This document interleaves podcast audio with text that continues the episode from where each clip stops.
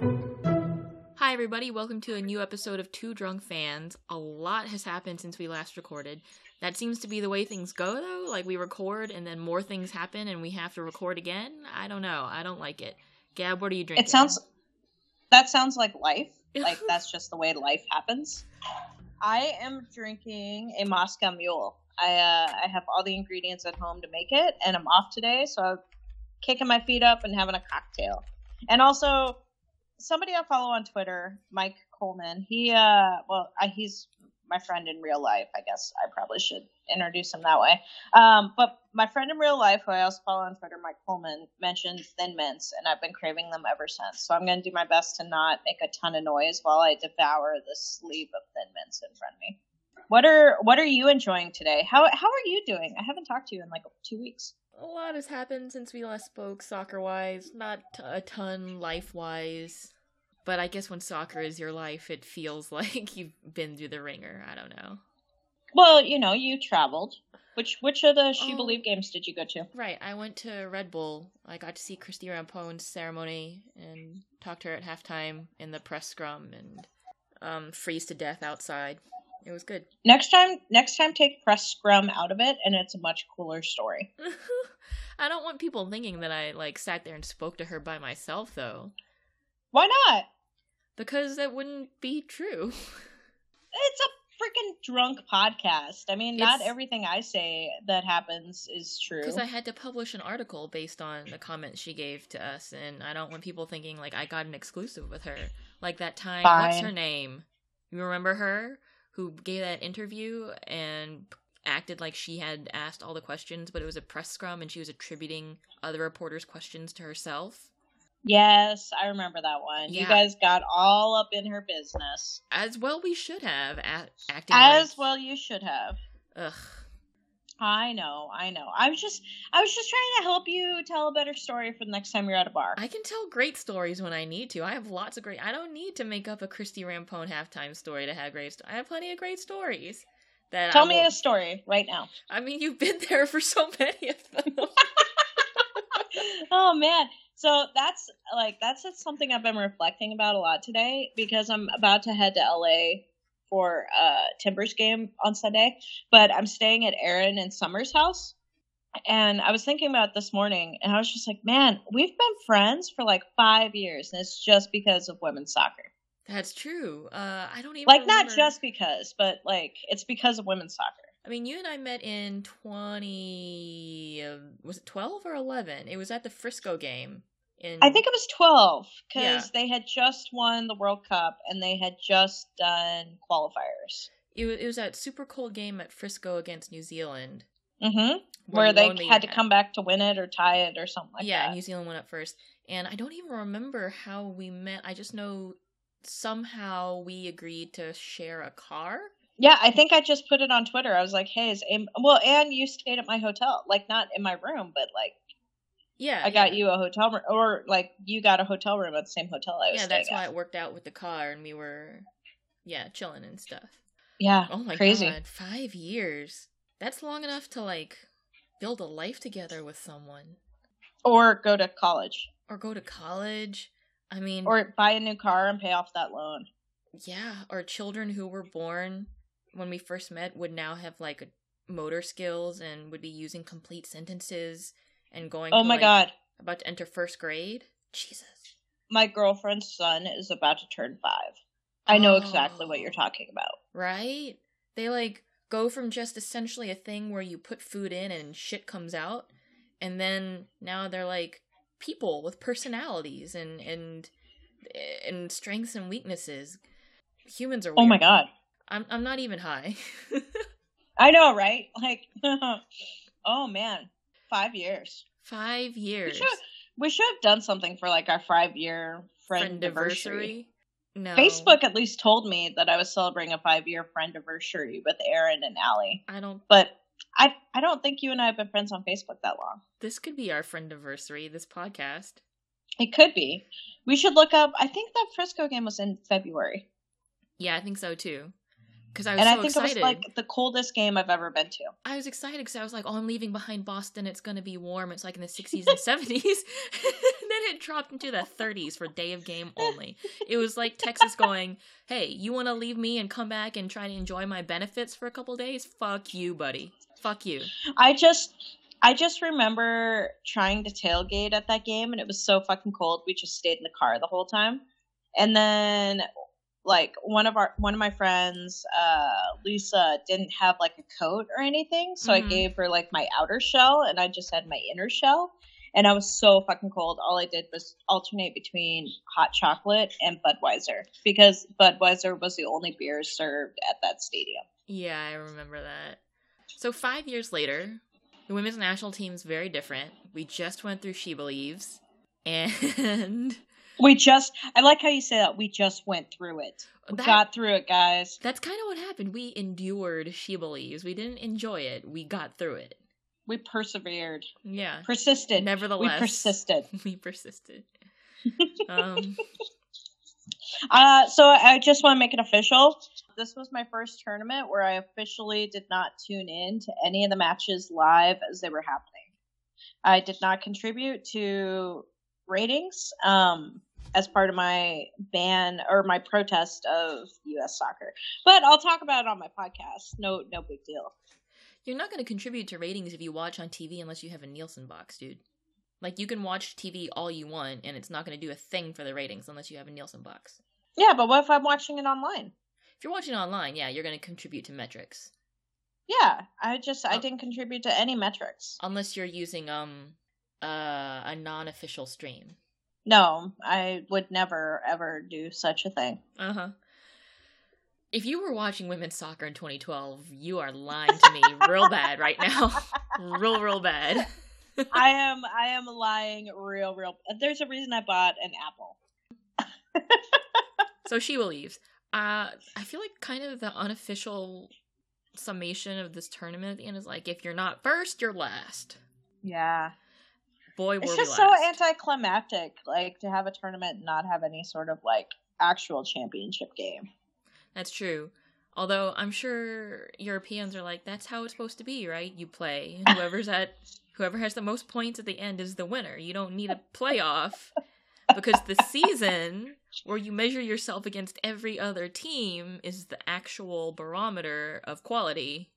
Eh, very true. Very accurate. Very right. I just. It just it feel it feels weird like to have a four team tournament and then just whoever did the best won. I mean kinda- that makes sense. It makes sense. I need to rewire my brain. with only four teams though, the final is so dumb though. It's like, the final would be fucking hilarious. it's like half of you made it. Great. You know? I wonder. I wonder if uh, if she believes U.S. Soccer, whoever is planning to expand the the teams. I don't know. Um, I think they got pretty good ticket sales despite two games were midweek in some of the shittiest weather. Uh, the last one against France, which was in an RFK, I believe, Mhm. had like twenty thousand, despite being in the middle of the week, and also weather was not super great. I want to say.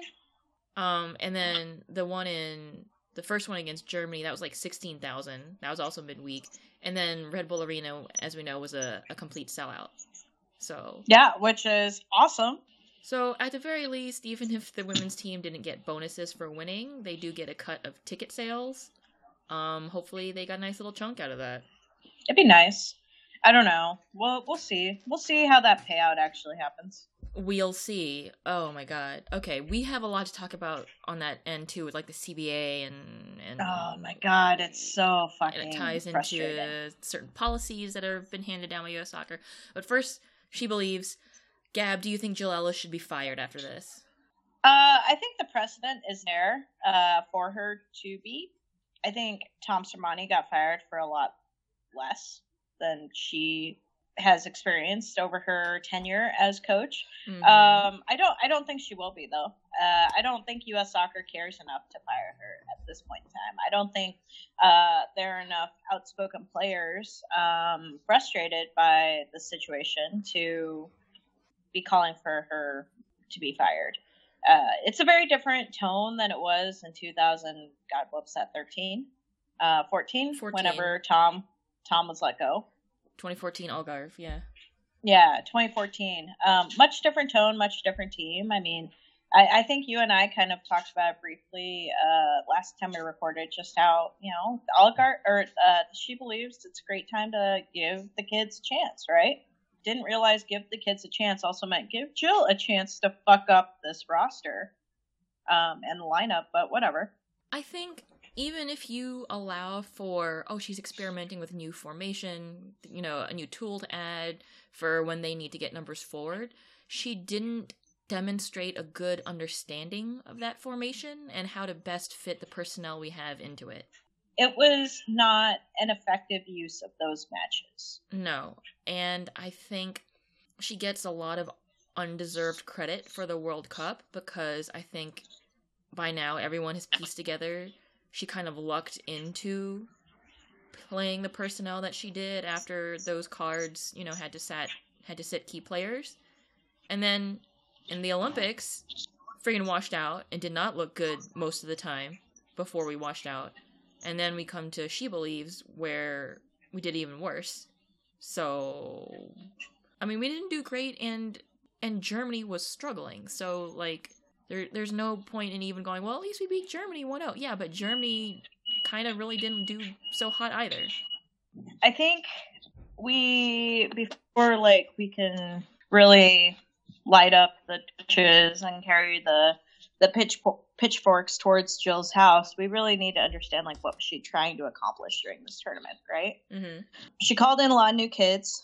Um, she was trying out new formations. You've got to hope that she was trying to test players in, in different positions, unnatural positions, to see to see how they would react and how they would respond. And unfortunately, those test results weren't positive, but it doesn't necessarily mean that you know she didn't think that that would be the case going into it.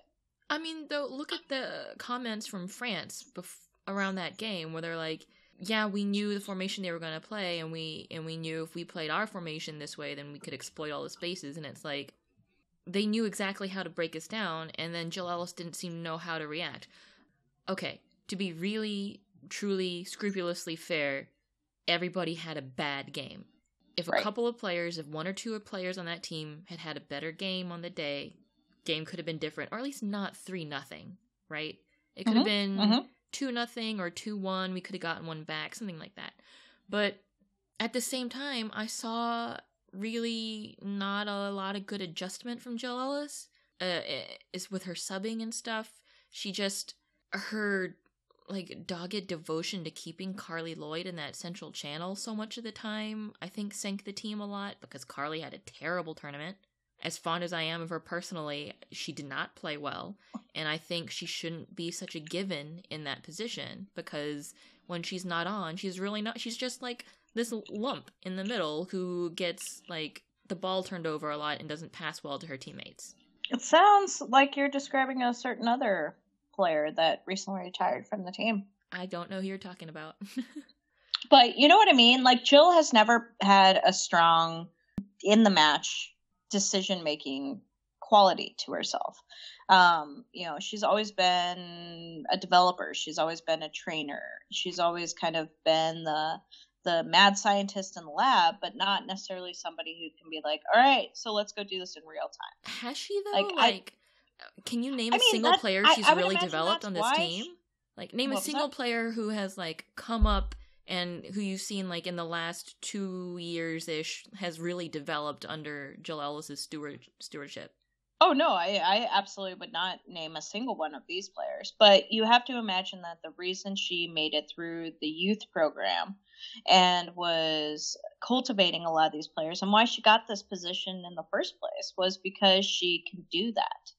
I think she's a mad scientist in the same way in Harry Potter you'd see the kids in potions throw shit in there in their cauldrons and it would blow up because they didn't quite do it right.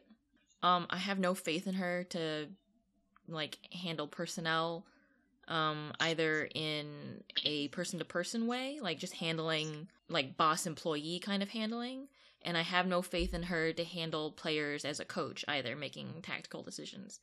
Like I don't think she knows what she's doing.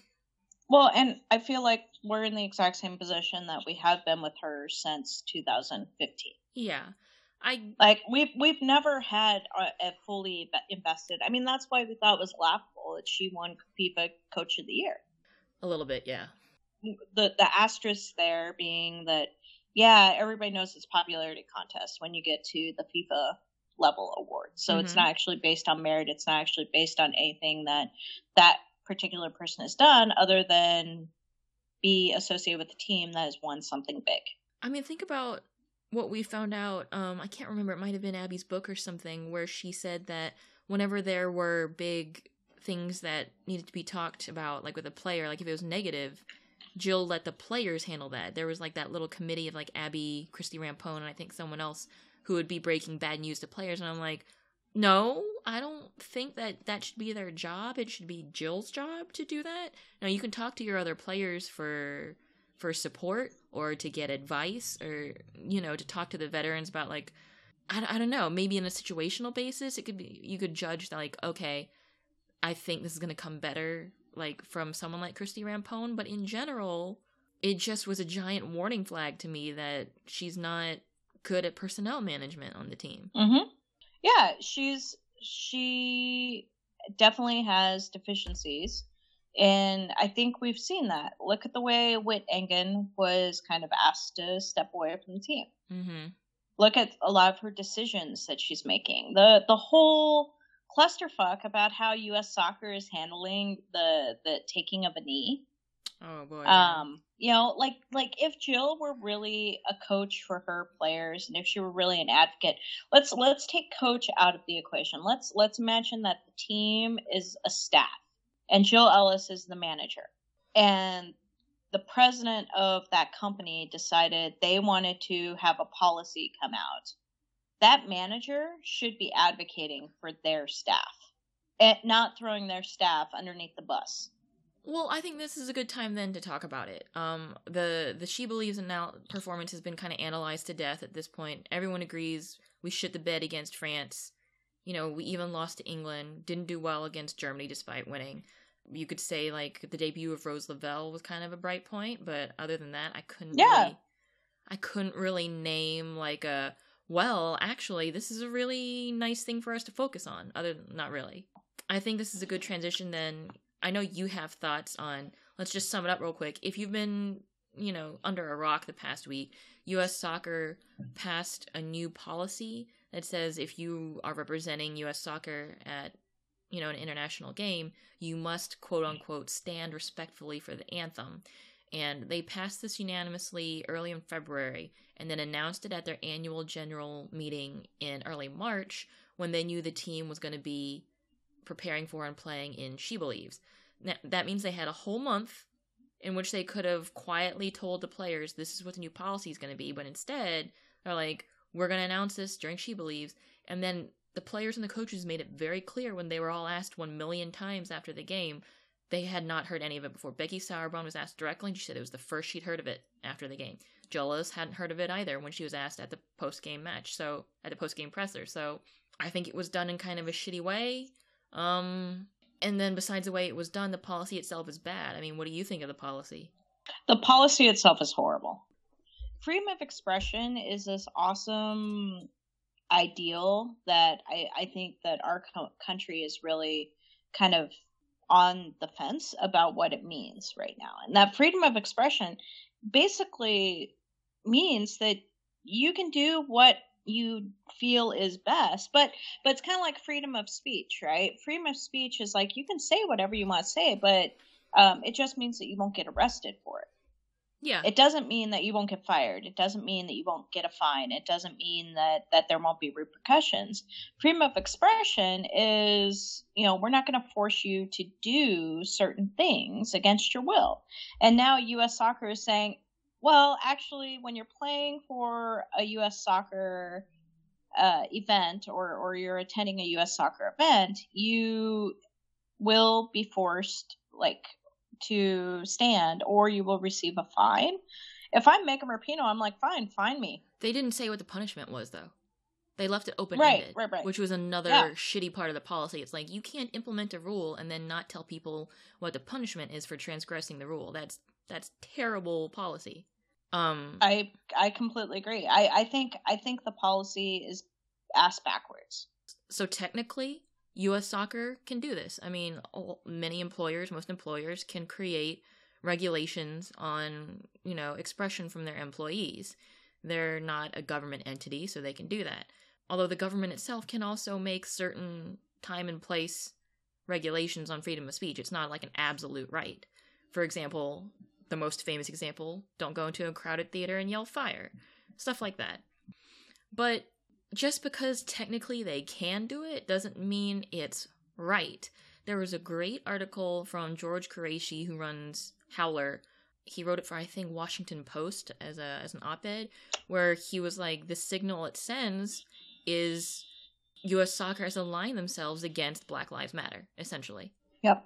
and they've continued to tell Black people like we don't care about you, and we don't care about you being in our sport. So yeah, I I think that U.S. soccer just ignoring why Megan Rapinoe was kneeling and saying wholesale, okay, nobody else can kneel. I think does a disservice to what she was doing. I wouldn't have categorized it as disrespectful at all. As all, I think I to call attention to a situation, to an injustice that is occurring to your fellow Americans is probably one of the best things that you can do. Pinoe gave a statement through her agent that said she will comply with the policy from now on. I would also support her if she didn't comply. I don't know, there's she has stuff at stake too. On the one hand, sometimes things mean more when you have more at stake and you, you know, don't comply with the rule anyway, but I'm not gonna judge her for going, okay, I, I made my statement and right now I can't push back against it like this because there's also more than her at stake. I don't know if now's a good time for any one player to be creating more tension with the federation when they don't have a CBA in place.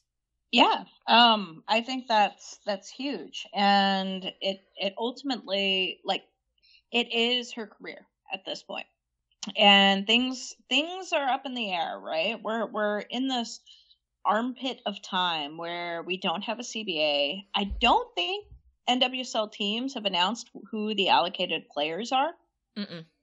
Um, like we we know in general which ones they're gonna be, but I mean Megan Rapinoe wasn't part of this last this last squad, right? Mm-hmm. If she made a fuss about this and said, you know, I'm gonna continue my protests, all this different stuff, could US soccer then be like, All right, well we're gonna take away uh, your allocation spot and we're gonna give that to to Rose or we're gonna give that to somebody else.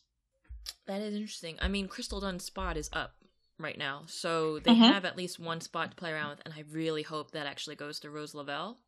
Mhm. Um, but yeah, in general, like I can see Pinoe talking to her teammates about it and being like, "Okay, guys, I still want to do it, but I understand there's a lot at stake here for you guys too, and I don't want U.S. Soccer taking it out on you for my actions because I could absolutely see U.S. Soccer being like, okay, we're gonna be petty about this and we're gonna let it influence our our negotiations." U.S. Soccer has already shown the team that maybe they're not someone you can deal with in good faith if this is the way they're going to go about implementing the policy. You know, if she pushes back and it creates even more tension, then maybe it prolongs the process.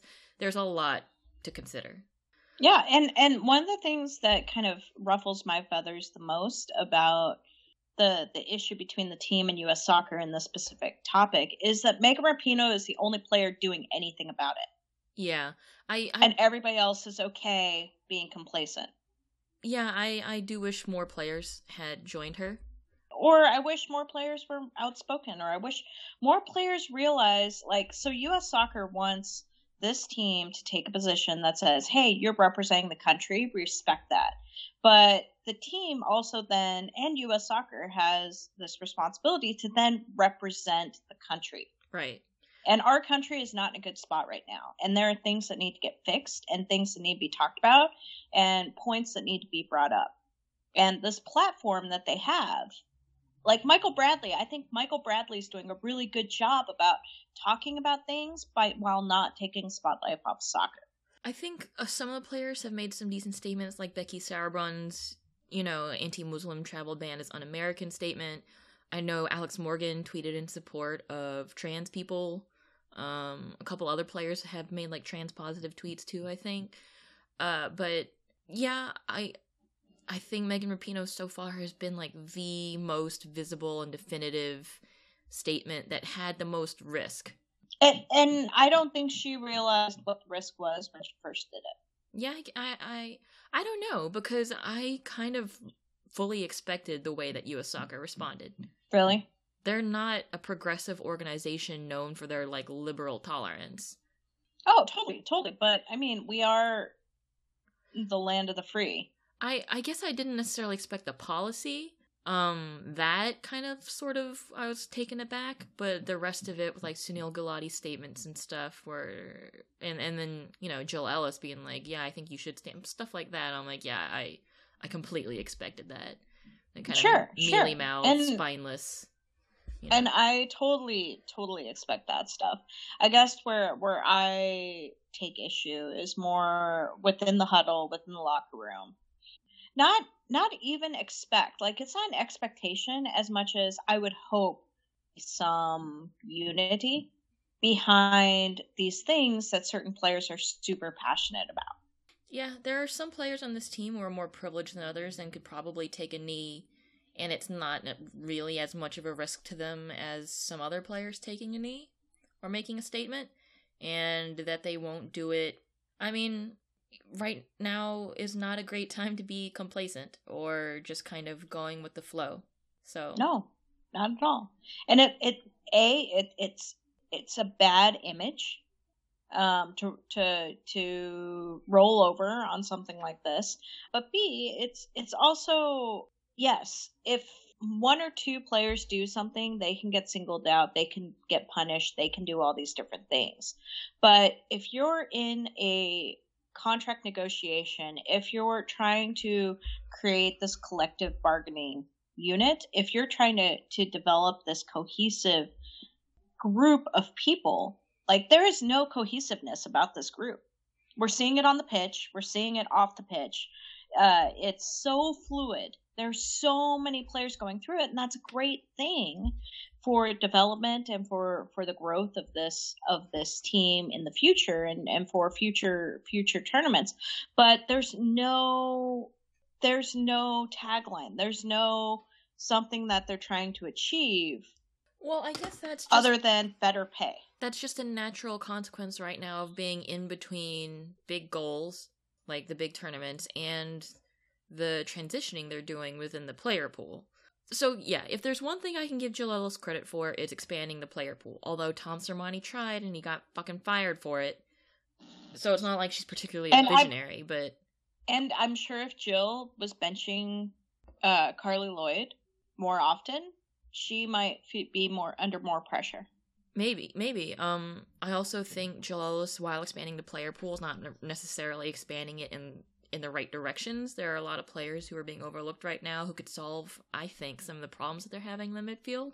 Um, yeah, and she's and she's not doing a great job of rotating while she's expanding the player pool. She's not doing a great job of rotating her lineups. I think she's showing, yeah, a definite lack of imagination with her, like, well, she'll have like an initial idea and then won't be able to come with anything. Like Ali Long, okay, I'll try Ali Long here, and it's like it's it's pretty clear she's pretty bad on defense, and like her distribution from there is actually not that great either. So she like you've taken her from a position where she's pretty good, like, and can sometimes be really good, into a position where it's like, you know, you. you your function in the kitchen is okay you're the dessert person i make desserts and then one night the boss is like can you cover sauces and it's like yes technically i can but i didn't train to make sauces so of course i'm not going to be as good as like a dedicated saucier and so i'm not actually really that mad about ali long being bad in position it's not her fault i mean i can understand her being mad that she's not you know super good at what her coach is asking her to do but i, it, I still don't think it's her fault so, yeah, I'm gonna come back to Jill Ellis and be like, she's she's mismanaging her personnel. Yeah, I, that's exactly it. I mean, if you want Ali Long to go play defense, then you better practice Ali Long playing defense and give her the tools she needs in order to be successful in that role. here's at this level, you don't just throw like this isn't the youth system where you just throw players into different positions and hope that they have the natural ability to do it. They've been training their entire adult careers to play those one or two positions. and everybody's like so specialized now. It's so much harder to just move people around or convert people from one position to another.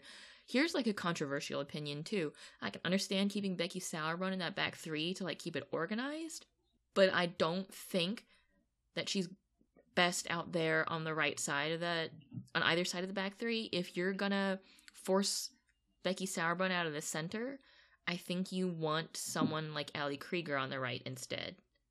I mean, we just got burned so many times on defense, and it it just gets painful to watch. And and it's one of those things where I, I, it just comes back, and we we talked about it at the beginning. It that I just think Jill is a better youth development coach than she is a senior level manager. I don't think she's a good youth development coach either, based on Well, what she's doing with players right now.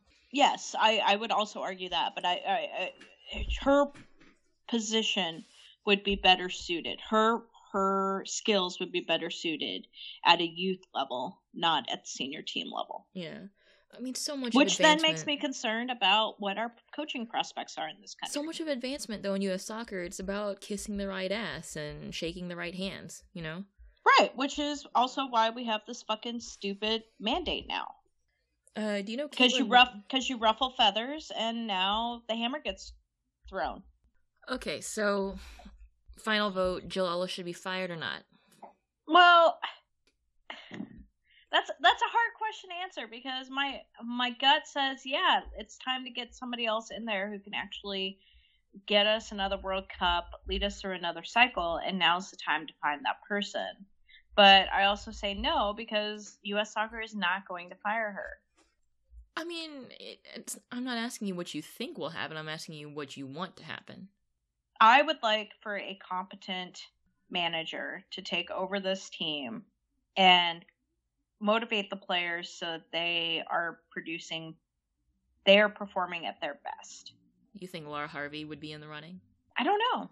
I, I don't I don't know if if Laura Harvey would I that that blew my mind that concept that idea right there just in general. She did okay with the U23s in La Manga, Mhm. but that's just one tournament in La Manga that she just did okay with. So, hmm.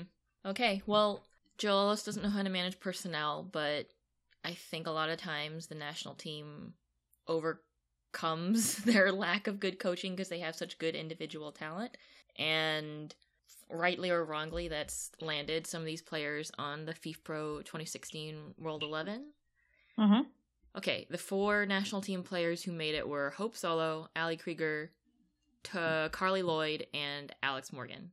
So four out of 11. I think it's important to note that this is a player voted. yeah, it was about 3,200 players voted from like 40, 50 FIFA nations, um, and then nine Americans were on the short list. The five who didn't make it were Julie Johnston, Meghan Klingenberg, Becky Sauerbrunn, Tobin Heath, and Megan Rapinoe. And you are supposed to take club performance into account. So I don't know why you would rank Tobin Heath behind Carli Lloyd. because Carli Lloyd scored a goal from midfield.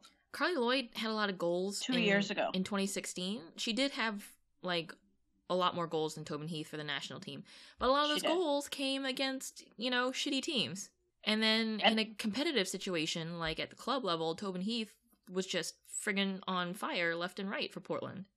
hmm But then Yeah. again, you know, people voting in countries that don't follow our club season are not going to know that. So Right, right, and I, I think I think that's a huge talking point for anything FIFA. Is just you know NWSL isn't at at the same level for as a lot of the other international leagues, um, especially the European leagues. But uh, I I just don't know how big the awareness is. So so people may not know that Tobin Heath had an amazing year, um, probably her her best year as a professional.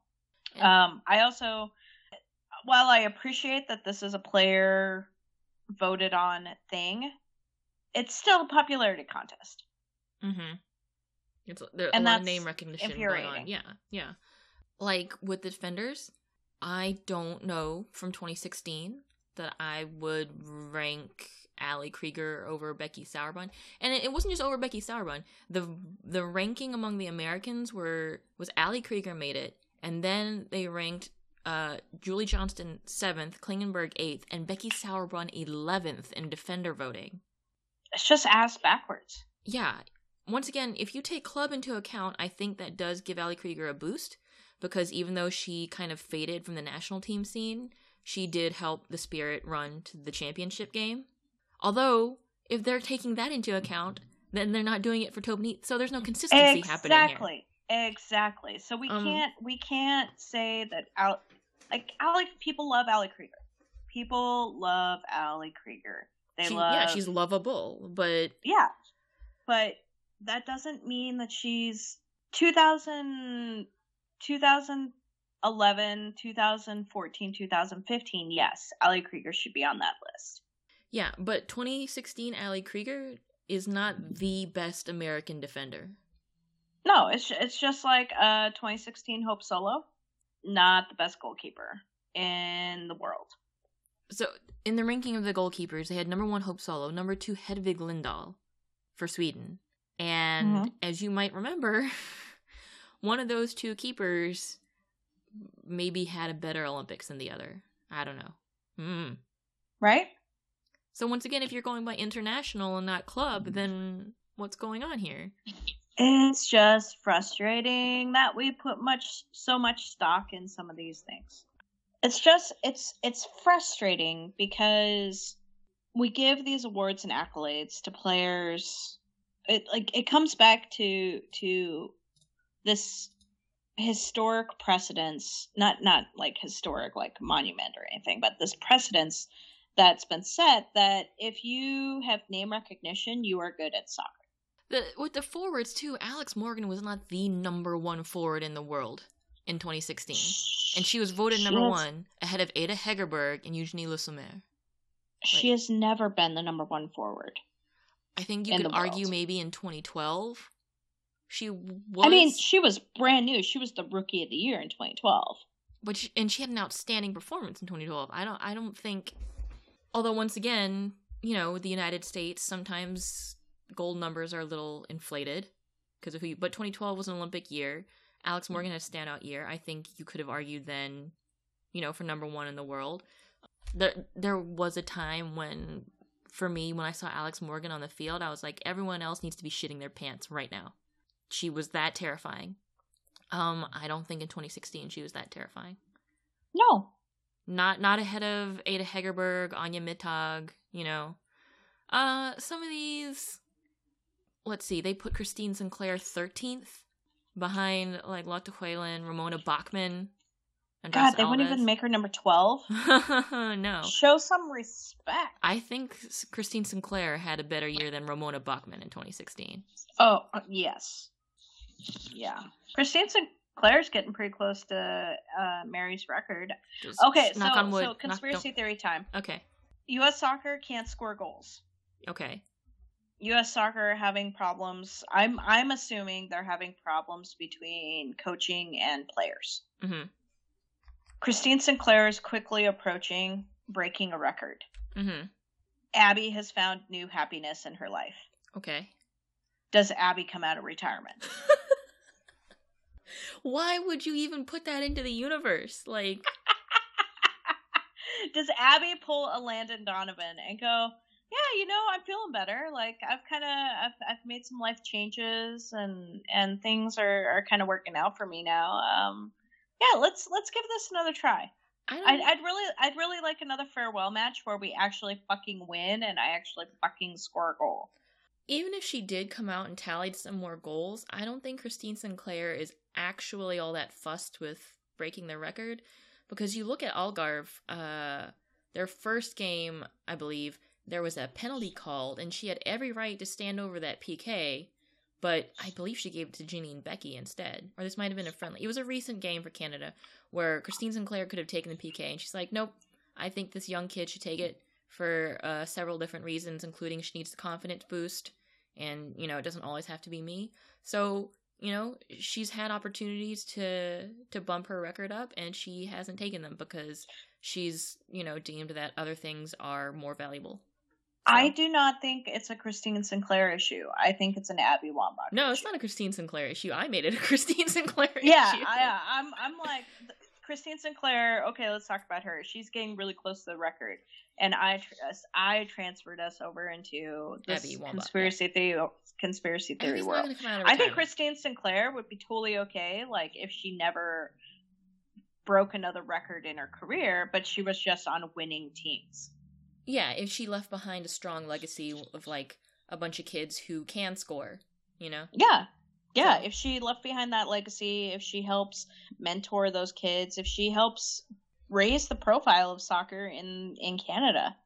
Um Hasn't she said That's- before she would give up every single personal accolade ever for Canada to win a World Cup? She'd give everything up, every personal I'm- thing ever. I'm sure she's made that deal with the devil somewhere. the Canadian devil, And- though. Yeah, the Canadian devil. So the compromise was, well, we'll give you bronze at the at the Olympics twice. Uh, but in exchange, you'll never get recognized by FIFPro or for the Ballon d'Or. in exchange, you'll never get to go to Sweden for an awards ceremony. Mm. S- Switzerland, I believe you mean Switzerland. Switzerland. Yeah, sorry, Switzerland. Zurich. Um, yeah, I, I don't know. I, I guess I don't really begrudge any of the players getting awards. It's nice to get awards and stuff like that, and it, it doesn't particularly hurt the game right now. I guess, although in some ways it does give some players more leverage to stay around longer than they should, or to get more time on the field than they should, because they're being overestimated by their coaches. Name names. You can just say Carli Lloyd. It's okay, Steph. Yeah, you can just say Carli Lloyd. It's not like she listens to this podcast. She's not going to at you and be like, "Oh my god, what are you She talking can't about?" at me. She she can't block me twice. What was that? You can't block me twice. exactly. See, she's not listening to this podcast. No. So it's okay. Like it's okay to have an opinion about a soccer player. Like as long as you're not aggressively like throwing your opinion in their face. yeah, I don't I don't like it when people at soccer players, especially after games, are like, "You were bad in that game." It's like, yeah, I think they know that they were bad. Like they're professional. They can tell when things are good or bad.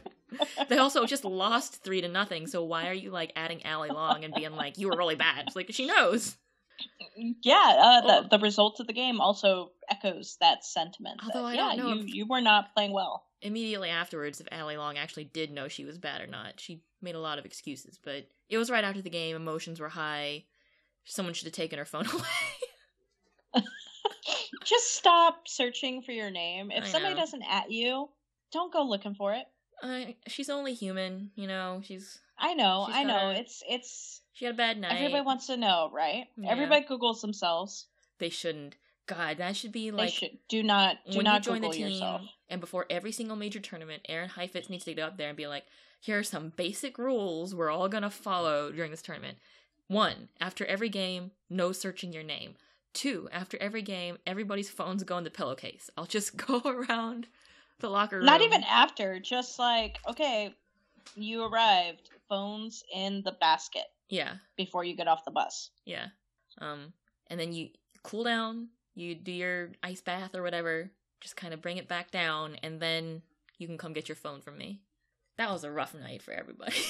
It was. It was. It was. Although It- I'm finally jaded enough, and I guess I've been paying attention to the program long enough that I, like I wasn't living and dying with these results. I was like, well, these things happen. We're probably gonna lose our number one ranking now. It's just a number. As long as we improve as a team, yay America! it's funny because like I feel like all my negative emotions uh have to be directed toward our government. And so sport to me now is like uh it's not really that big of a deal.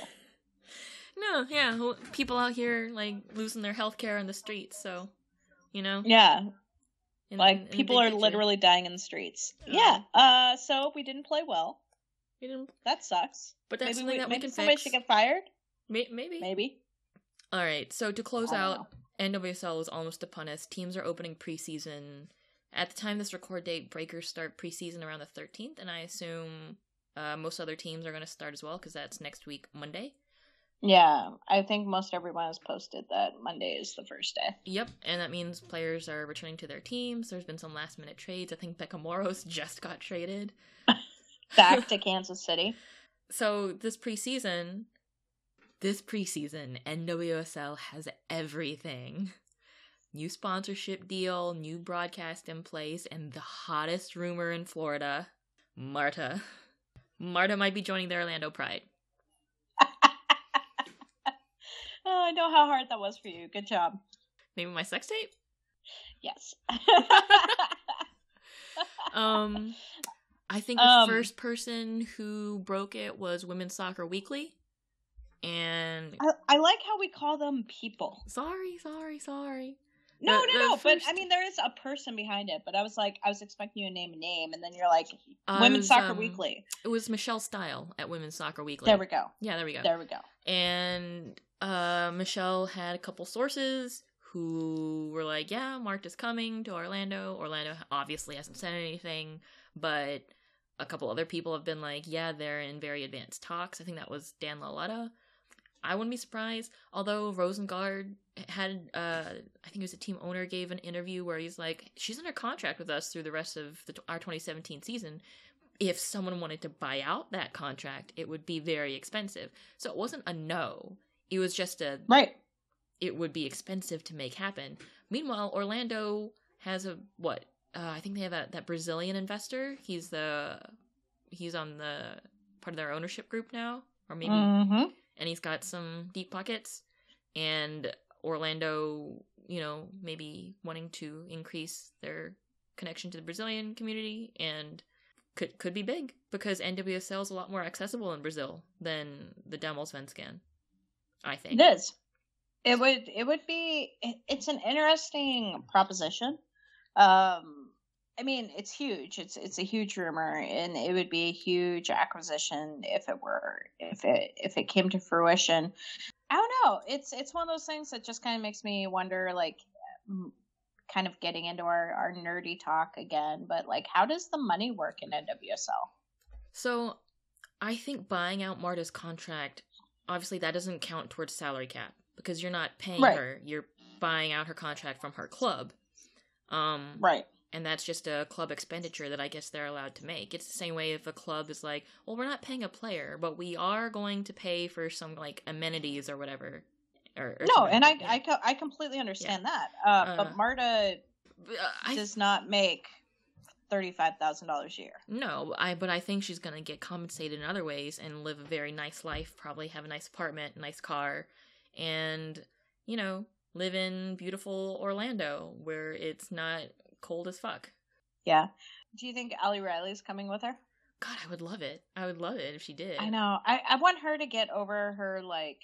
I don't because I ap- totally appreciate that she has just said no to the NWSL from the start, but I, I kind of want her to like be like, all right, all right, you're five, I'll give you guys a chance. Ali Riley's getting up there in age, right? I think she's in her thirties now, or if she's not, she's very close.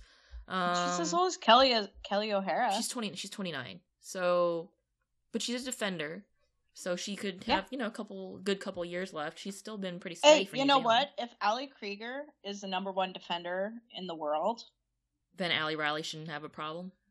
yeah, Yeah. Ali Riley will be all right. Yeah. Uh, yeah. Orlando's defense could maybe use the help a little bit from Ali Riley.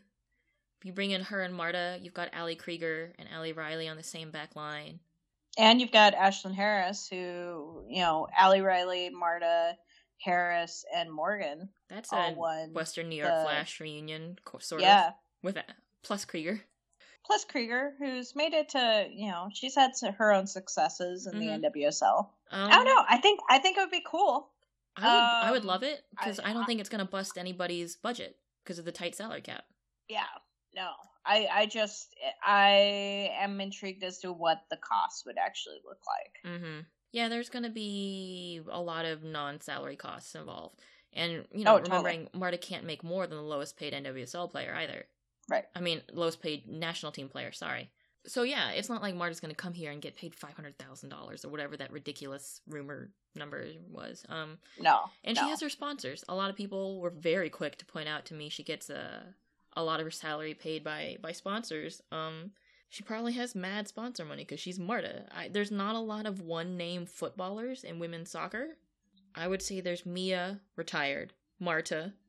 You could maybe make an argument for Abby and Hope, but yeah, there's not not a lot of one name. Just she is Marta, instant Sure, game changer. She has the value, right? She she totally is worth it. She deserves everything she gets. I just I look at it and I go, is it helping the NWSL? I think it will. And my my my vote would lean toward yeah. Yeah. Like I'm I personally I- I think my season ticket is like 14 bucks a game. If I can see Marta play for $14, yes, please. Yeah. It's not just good for Orlando. I mean, we were already talking about everyone's moaning, oh, Crystal Dunn left, Carli's going to be gone, for Heather O'Reilly left, blah, blah, blah. And we were like, well, that can be balanced out by bringing in other mm-hmm. top names to the league because it shows that, you know, it goes both ways. We had Amandine Henry, Henry, and now Marta comes in, it's like, yeah, NWSL is fine. Yeah, it's totally fine. And especially if we're playing this swapperoo thing, like it even is better than fine because it, it's attracting top talent from other countries and it's making it so that we're less reliant on our domestic players and they get to go off and learn a different way to play. Yeah. And we're attracting them without the, you know, promise of Man City or Chelsea money, too. We're doing Right. it on the quality of the league and the quality of the play. It's like, how else are they going to entice Marta to come to NWSL? You know? Just because they can offer Yeah. her great great amenities doesn't necessarily mean she's going to give up Sweden, which is, a, I think, a pretty good comfort zone for her. She's been there a while. Um, Yeah, it's it's totally an excellent comfort zone and she doesn't have to fucking travel. Yeah. Like what we forget about is with NWSL, these players are putting their bodies through a gauntlet. That Orlando Every to Portland season. flight is a killer. Fuck me. Yeah, every it, like being in Orlando, I couldn't like yeah, North Carolina's right there now, and Houston's a little bit away, a, a, a little bit further away. But it's just one of those things where it's like, man, over in Sweden, they're taking a bus from match to match. Like if she comes over here, like that's going to be the test: is can't does she have the stamina? I mean, to do the whole it season. she handled it on WPS, but then again, she was what five, six years younger in WPS. So And see. they didn't have West Coast teams. yeah, after LA Sol folded. Yeah, Um. Oh well, they had FC Gold Pride. for the whole thing. No, not for the whole thing, but she played yeah, for FC they, Gold they yeah, but that was like nine years ago. No, it was. Oh my god, what? Oh no, it would have been She- like so 2009. So only like eight years ago. Yeah, okay, eight years ago. oh, seven or eight years ago.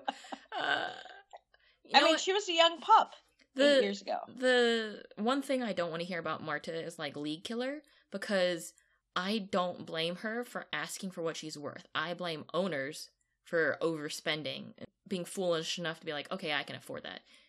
You know, Totally. just taking the gamble. The employee has every right to to demand what they think it's worth. It's not their job to make sure that the business can afford them. So Yeah, uh, the supply and demand, right? Yeah. If you can't afford Marta's price tag, then she can go somewhere else, or, you know, the way the market works, if she's still demanding that price tag elsewhere and they're not giving to her, then she'll have to bring down her price. And then that benefits you, you know? I don't blame her for whatever, however much money that she asks for. She knows what yeah, she's worth. or whatever sort of setup she she gets set up. Yeah, she knows what she's worth, and I'm glad that she's demanding it. So, good for you. Kudos, kudos to Orlando if they get her. I think that that's going to be a game changer. I, I think I think a lot of what's happened in the last couple of years with acquiring international, uh, big international names are our potential to be paving the way in our league to setting us up so that we can do that more frequently. hmm Um, it's just it's just going to be a testament like uh, teams like Boston, you guys also rely heavily on, or have in the past relied heavily on Brazilian players, right? Uh, sort of. Yeah, we our coach thought he had a good connection. Tom Durkin tried to bring in Yeah. some, although to a certain extent, uh, his plans got interfered with by the the Olympics. So Sure. Part of it. I I, I just I just think that that um, we take two different approaches for international players. We we try to get ones that maybe are lower tier players Mhm. that are looking for a new opportunity, and then we try to attract top talent. And I like the way that we're attracting top talent and how it's not this like sudden exodus from any one particular league to come here, but we're getting a few players from Australia, we're getting a few players from Japan, we're getting a few players from Europe, um, all, all the different areas that it, I don't know. It seems it feels really balanced, and I- and I kind of like the the profile that N, NWSL is putting together. Me too. I guess that's good to end on an optimistic note. Preseason's about to start. Things looking good. I know, you know, there's been a little bit of um, discussion recently about uh, maybe Lifetime putting the kibosh on local broadcast teams because a lot of the local guys like Dan Lauletta who did Sky Blue and then Sudakov, Scott Sudakov who did uh, Breakers, they're all being told, you know, thanks for your service, but we won't be using you this season. That's we'll talk about that next episode.